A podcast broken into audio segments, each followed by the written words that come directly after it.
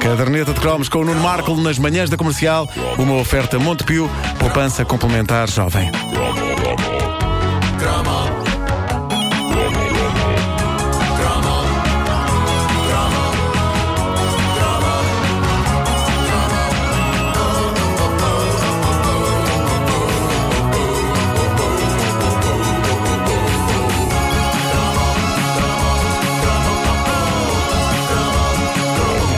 Nosso ouvinte Hugo Miguel Vaz Silva deu no Facebook da Caderneta de Cromos uma sugestão interessante para um cromo. Ele que faz a sua própria caderneta num blog chamado Ainda Sou do Tempo. Fica em aindasodotempo.blogspot.pt.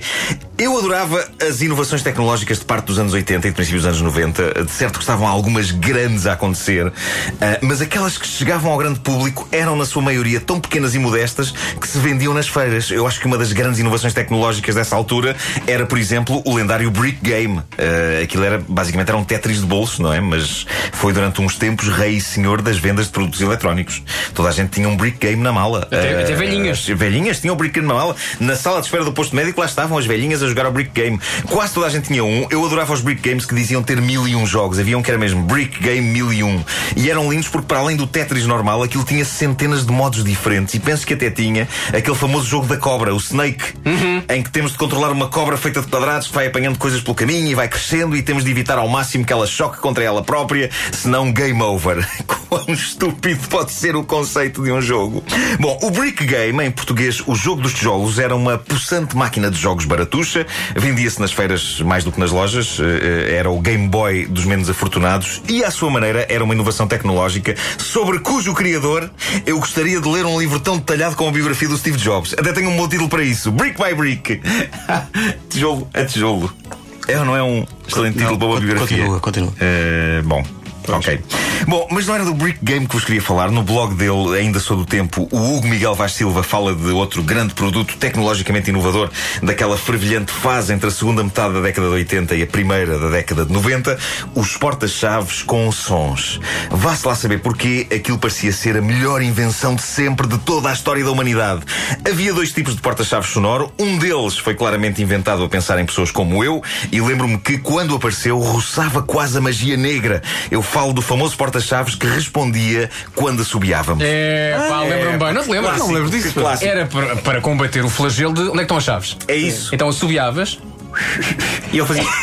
Como é que Saiu muito mal, muito. Ele, ele eu- nunca encontrava as chaves, obviamente. Eu assobio muito mal. Eu, Pois. eu melhor quando assobio para Estás trás. sempre a perder chaves. tu. Com o Vasco, o Vasco era. O Vasco era a única porta-chaves ria-se. Era a única pessoa a quem o porta-chaves respondia. "Ah!" em vez de fazer. Dizia. Bom, ah, ora bem, o. o- Porta, sabes a gozar comigo? Tenta outra vez. Sim.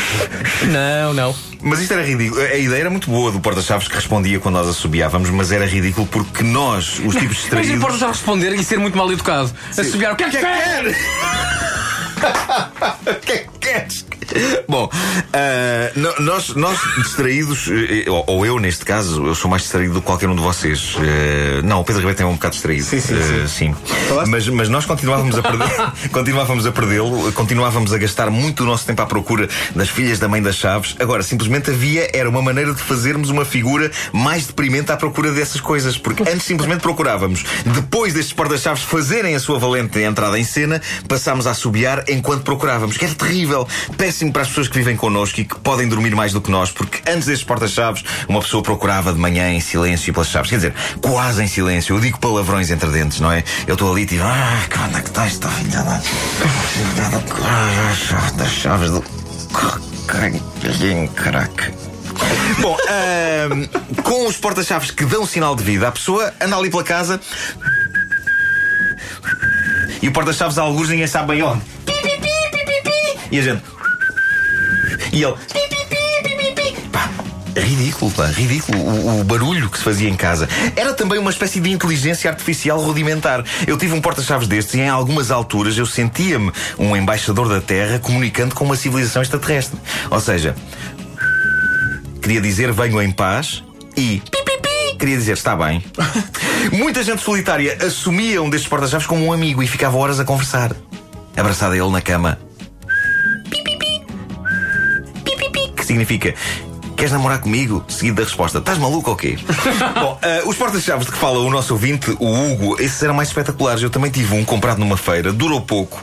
Digamos que estas coisas compradas em feiras tinham essa ligeira desvantagem, mas enquanto durou, fez as minhas delícias. Eu lembro-me que a embalagem explicava que o porta-chaves reproduzia de forma, e passo a citar, realista o som de diversos tipos de armamento. E realismo é a palavra-chave. Uma pessoa com porta-chaves destes era o mesmo que carregar o Apocalipse Now ou o Platoon na algibeira das calças. Era viver o horror da guerra, mas com as chaves de casa acopladas. Ele era bombas a cair. Bom, ele era metralhadoras. Ele era raios laser. Ele era uma, ar, uma arma. Uma, uma arma. co- coisa. E outra arma que faz. eh, eh, co- coisa. E depois havia o som de um telefone. Peraí, peraí. No meio deste armamento dá um telefone. Há um telefone, porque de certa forma um telefone também pode ser uma arma, Vasco. Porque as palavras podem aleijar, meus amigos. Ou isso, ou se o telefone for atirado à cara de alguém com muita força. Bom, sobretudo se for um daqueles antigos de disco. De disco, sim, sim. Poça. Bom, enfim, isto era um brinquedo de categoria. O eh, telefone, primeiro avisa, não é? O que é que vem aí? É isso, Não é é? isso. Bom, eh, era um brinquedo de categoria. O Hugo lembra-se de ir em criança à Praça de Cascais às quartas de manhã.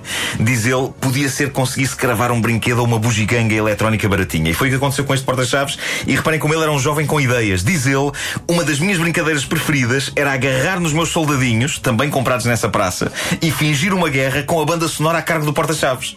Pá, lindo. Sempre que um amigo nosso tinha um porta-chaves igual, era garantida uma barulheira desgraçada em guerras imaginárias com muitos tiros e bombas à mistura. E quando o som do telefone se fazia ouvir? Pergunto eu. Se fosse eu, punha um dos soldados a dizer: É para si, sargento. A sua esposa quer saber se hoje chega a hora de jantar. E manda dizer também que o senhor é um porco.